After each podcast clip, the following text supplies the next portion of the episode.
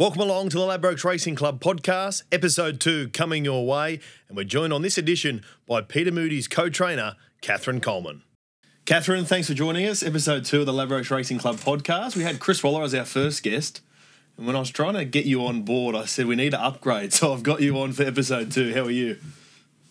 I'm very well, thank you. Um, they're pretty big shoes to fill, that's for sure, but uh, we'll do our best. You've got the I wish I win cap on. Of course, we're around the corner from the Everest now. I have to ask off the top, how is he? Yeah, he's super. Um, we couldn't be happier with him and how he's prepped up for it. We've got, I think, uh, what is it, eight days left now, nearly just one week. Um, so the countdown's well and truly on. He'll have a, a soft bit of um, pace work tomorrow morning on the track here at Pakenham and uh, his his final gallop will be on Tuesday. He'll have a good hit out there, and uh, I think that'll see him just about spot on. Talk about the process of travelling up to Sydney for a, a, big race day, and I guess just managing him to, to get through the preparation. It's such a tough thing, and probably something that the, the general punter doesn't appreciate. But it's incredibly hard to to travel horses. Obviously, it's probably a little bit of a shorter trip up to Sydney, but there's a lot that goes into it, isn't there? Yeah, there is a lot that goes into it. Um, lucky enough with I Wish I Win, he's got such a fantastic, adaptable nature that doesn't really faze him. And um, he's travelled up to Sydney a couple of times now um, and uh, and handled it very well each time for the Golden Eagle and also for the TJ. So he's sort of got his routine up there down pat now. When he when he goes up, um, he just uh, he takes it all in his stride. Um, thankfully, so he'll head up probably Wednesday night, um, arriving there early Thursday morning, and just have a, a, pretty quiet few days. Have a light trot and canter on Saturday morning, um, just to stretch his legs, and uh, and uh, yeah, then it'll be it'll be game day.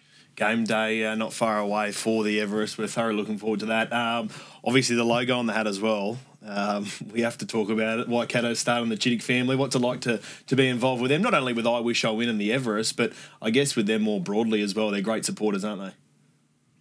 They are fantastic supporters. Um, Pete has a very good relationship with the whole Chittick family, um, which stems back a, a, long time now. And I was lucky enough to go over to Waikato last year and have a look around the farm and um, just to see where the horses are raised. You know, it's no wonder they can produce um, such brilliant athletes because the the facilities there and the farm and everything is just top notch. It it really is horse heaven there. So it's um, we're incredibly lucky to be involved with such a, a brilliant establishment, and um, you know I think uh, the the family and, and Mark and Pippa especially they've been out a couple of times now, and um, they're always a bit of fun to have around at the races as well. So I'm sure that. Uh, I'm sure that they'll be there on on Saturday um, in Sydney, and and uh, you'll definitely know that they're there as well. They'll make their presence known.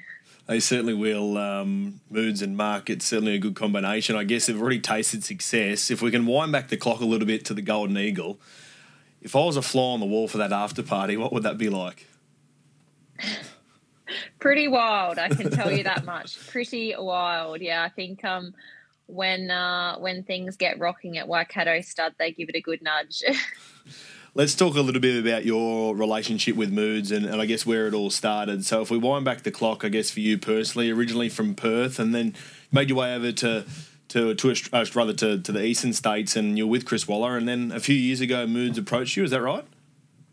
Yeah, exactly. Um, I'd, I'd, worked for Chris for a couple of years based at the Flemington stable there and was at a little bit of a crossroads, was sort of wondering how to take, take the next step um, with the goal that I did eventually want to be training um, and it just so happened that about that time, Pete announced that he was coming back, and um, I sort of made a few jokes to the guys at Waller's. I said, "Oh, I think that's uh, you know that'll be me. That sounds like a pretty good." Uh, a pretty good way to go. And then a couple of days later, Pete, um, I bumped into him at the Pakenham races, and he just said, "You and I need to have a chat, doll." I said, "I don't think there's much to chat about. I think it's just straight up yes." So um, you know, that was three and a half years ago. Um, we kicked off uh, from scratch, really. We've built the stable up, and, um, you know, obviously we've had brilliant support from Pete's long term clients, but I still think it's, um, it's pretty amazing what we've been able to achieve in a short space of time.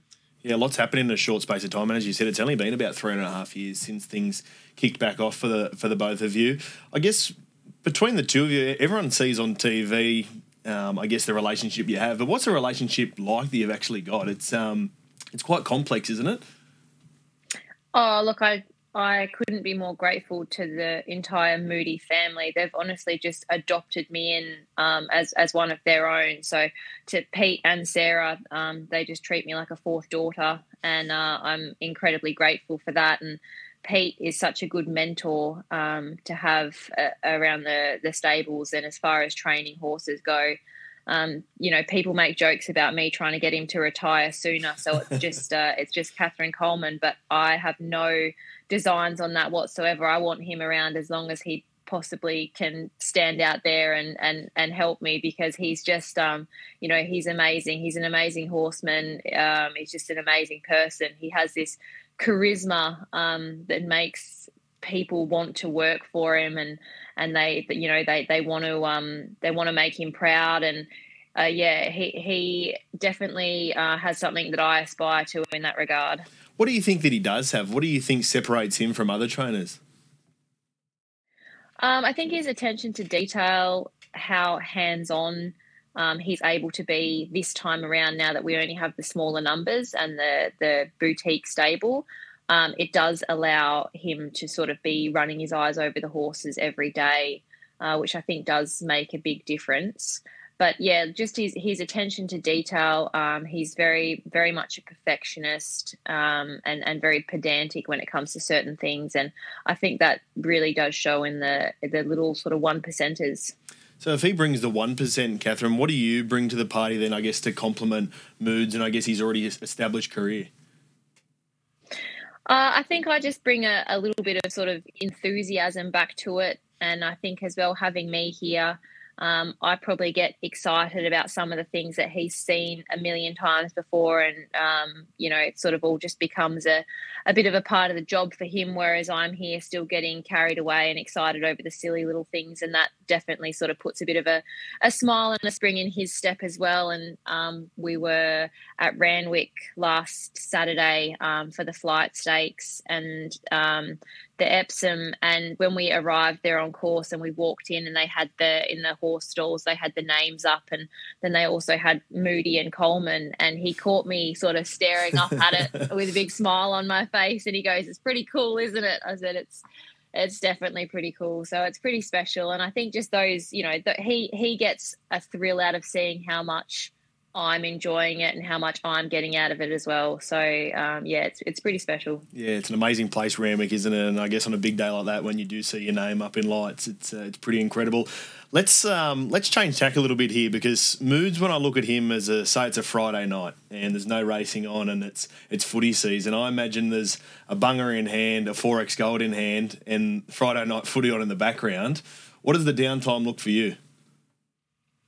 Um, Friday night, no races. So once I finish up here, I'm heading off to Pilates. Um, so there'll be no bungers and there'll be no forex beers involved. Um, instead, there'll be a bit of uh, a bit of exercise, a bit of sweat, and a bit of stretching. So um, yeah, I like to keep pretty active. I've probably got a, a pretty active uh, a brain, so as well keeping a uh, you know doing a bit of physical exercise. It helps me switch off. Do you think that's, I guess, the you know that cliche of the opposites attract? Do you think that's why you get along so well because you are so different? Yeah, look, I think in in some regards um, we're very different, in other regards we're very similar. Um, we've, we've both sort of got a, a very strong work ethic and uh, you know a, a, desire to be um, to do the best that we possibly can for our our clients and um, you know, we're both always pretty much the first ones here in the morning at the stables and nearly always the last ones to leave as well. So, in that regard, we're pretty similar, but then, um, yeah, there are a few differences as well. Like, I don't look nearly as good as he does in a, in a bucket hat. and certainly no Forex gold as well, I believe. Um, so, if as the boutique stable operation still remains in place, I know you've come on as a training partner, but what does it look like for the future of, of Moody and Coleman Racing moving forward? What are the goals? What are the immediate goals?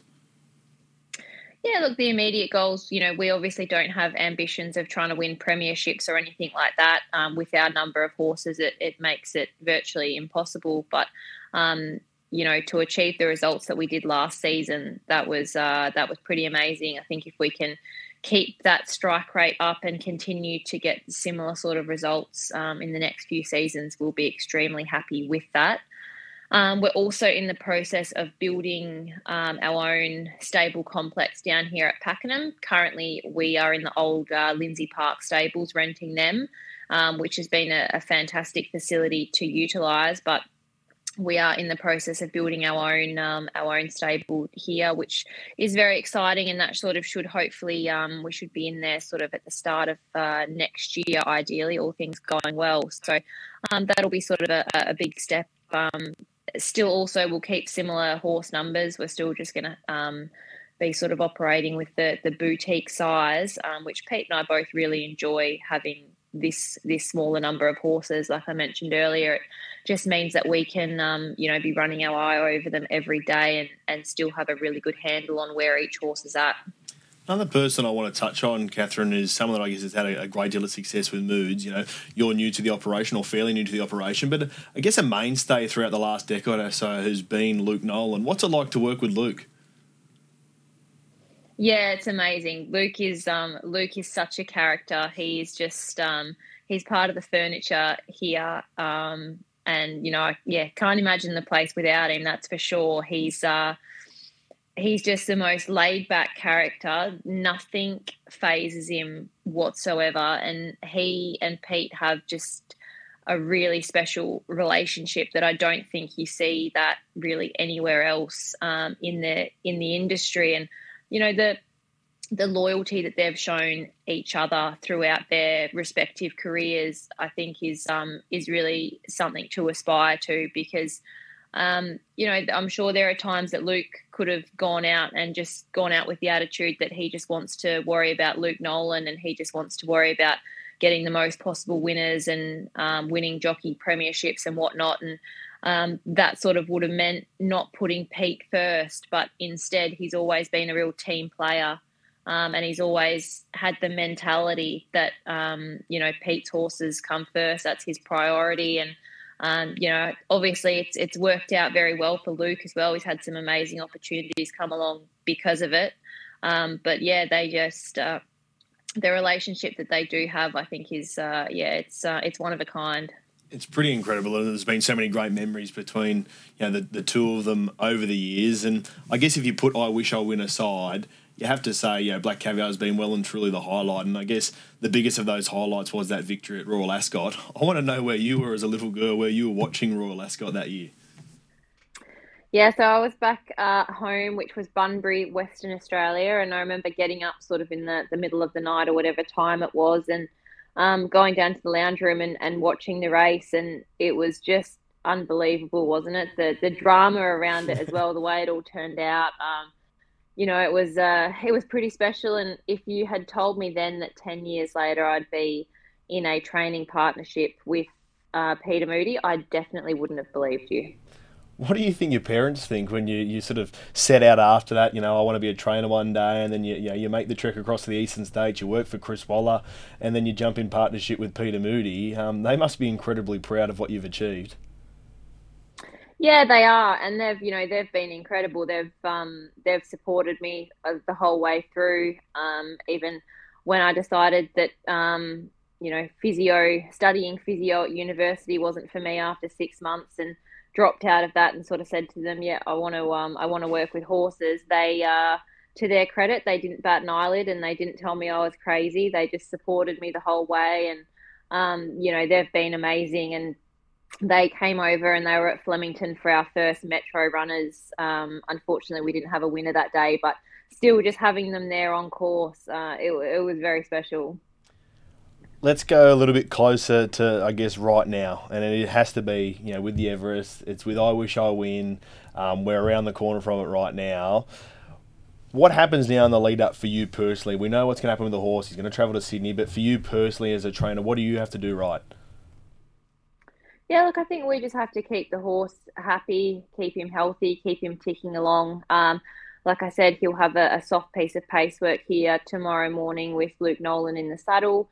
Um, you know, then he's just uh, just keeping him ticking over. He's a he's a very straightforward horse. Um, like I said, not much fazes him, and he uh, he um, is is pretty simple to train. Really, he's not too quirky. Um, there's not too many mysteries about him. So really, we've just got to um, keep him happy and try not to uh, try not to stuff it up in the next week. I like the honesty. Um, I guess do you feel that pressure, that little bit more pressure, Cat? Um, the fact that he is, you know, one of the, the likely contenders and you know most likely going to be favourite. Uh, yeah, look, I think all we can do is is you know worry about our horse and do our best with him. I don't think um, there's too much point worrying about the rest of the field there. Um, all we can do is get our bloke there in the best possible order and um, thankfully, we've sort of got enough going on to sort of keep us busy, and um, I'm sure the next week's going to go pretty quick. I know the Moose has probably got lots of positives to say about the Everest and the way that the Sydney Carnival's evolved, but I've got one chink, and I'm tipping he'd probably agree as well, is that the fact that you actually can't put 4x gold in the Everest trophy. It's not necessarily a cup. yeah, that's it. Look, I'm sure uh, I'm sure he'll still find a way to be having a 4x win, lose, or draw on, on Saturday. I'm sure of it. I'm certain as well. Um, look, we know Moody's got Moody on the Mic podcast. Um, is there anything like that on the horizon for you?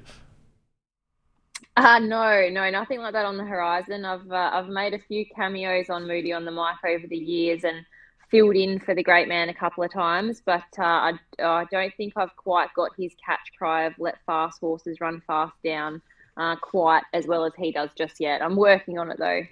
You're not far away. Uh, we know I wish wins the star of the show. Um, is there anything that we can look out for, you think, over the spring carnival, or horse that we should be looking out for? Yeah, definitely. Um, we've got a really nice Frankel colt, Gates, who will head towards the Derby. Um, he's engaged at Flemington tomorrow, but he has unfortunately drawn the car park, so he's going to uh, have the day off and stay home. And um, we'll sort of just look for a, suitable race for him in the next few weeks, whether it's Sydney or still down here um, as a, a lead in to the Derby. But um, he's a, a, nice colt. He's coming off an impressive maiden win and seems like everything sort of just really clicked into place for him now. Um, so I think he's definitely one to follow over the next few weeks. I know you still ride as well. So is there any progeny that you know you've felt over the last couple of years? You know, I guess by a side that you've had an attraction to.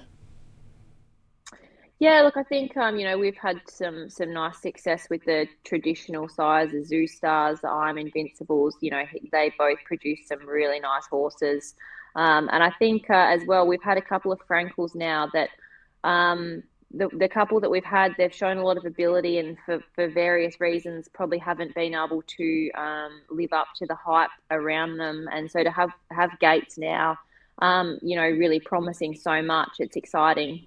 Yeah, we're thoroughly looking forward to watching Gates, um, and of course, I Wish I Win in the Everest. We're following both of them. We're following you. We're following Moods. Uh, we're certainly following Team Wish leading into next week. So thanks for joining us, Katherine, here on the Ladbrokes Racing Club podcast. Pleasure. Thank you.